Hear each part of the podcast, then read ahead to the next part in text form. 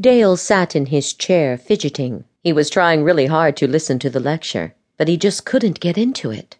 His worst fears were coming true after being in college for the past year and a half.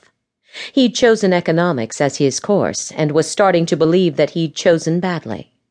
When he chose it at the age of 18, he felt that it was something he could change the world with. He could see himself trying to persuade people where to put their money and forecast future economic events. He was wrong. He was now finding the learning to be too boring, but he was stuck with it. He didn't want to let his parents down after they'd put so much money into his education.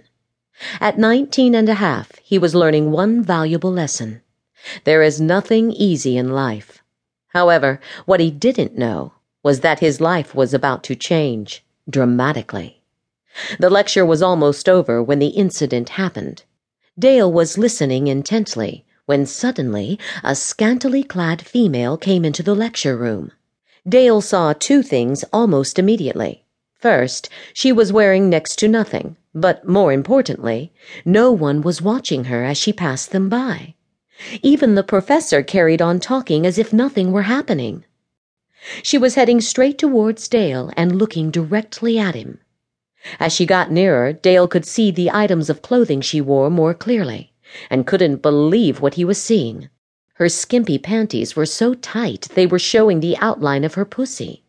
The top she wore barely covered her nipples and was straining to keep her breasts in check. When she reached him, she simply said hi. Dale tried not to make eye contact and looked around the room to find that no one was paying any attention to her, not even the professor.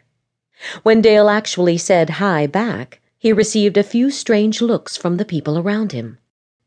Just then the lecture ended, and everyone got up to leave. Dale asked the mysterious woman to excuse him and started to leave the lecture room himself. However, before he managed to reach the door, she grabbed his arm and pulled him back. He suddenly felt a wrenching feeling in his chest and clutched at it as if to cover the pain. Then, once they were alone, she forcefully sat him down. Lady, who are you? What do you want with me, and why aren't you wearing any clothes? As he sat there waiting for answers, he looked her up and down again. Being this close, he could now see that her panties were riding up between her pussy lips, as if they were being sucked in.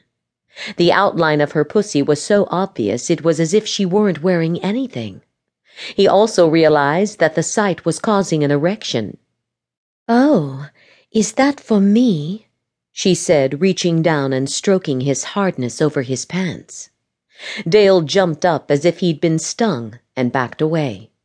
Lady, you can't do that type of thing here. I'll get expelled, he shouted, still backing away. Oh, you don't have to worry about that anymore. The moment I touched you was the moment the life you knew ended, she replied. What are you talking about? He said, trying to edge around her. Look, go into the corridor and try to speak to someone. Anyone will do. When you're satisfied that no one can see you, come back here, she replied. Dale managed to get past her and rush through the door. He then ran down the corridor and stopped at the end to look back. He heard voices and turned around to see a good friend approaching. Hey, Jack, you'll never believe what just happened to me he said as his friend got nearer. Dale turned to make sure that she hadn't followed him, but when he turned back again, Jack walked straight through him. Whoa, what the fuck? Dale said as he backed away sharply and fell against the side wall. He then looked around after remembering what she had said. He got up and talked to the first person who came along, and they completely ignored him. His only course of action now was to go back to the lecture room and find out what the hell was going on. When he opened the door, she was still there, waiting patiently. You see, no one can see you or interact with you, she said. Why? What have you done to me? asked Dale. It's actually what you've done to yourself.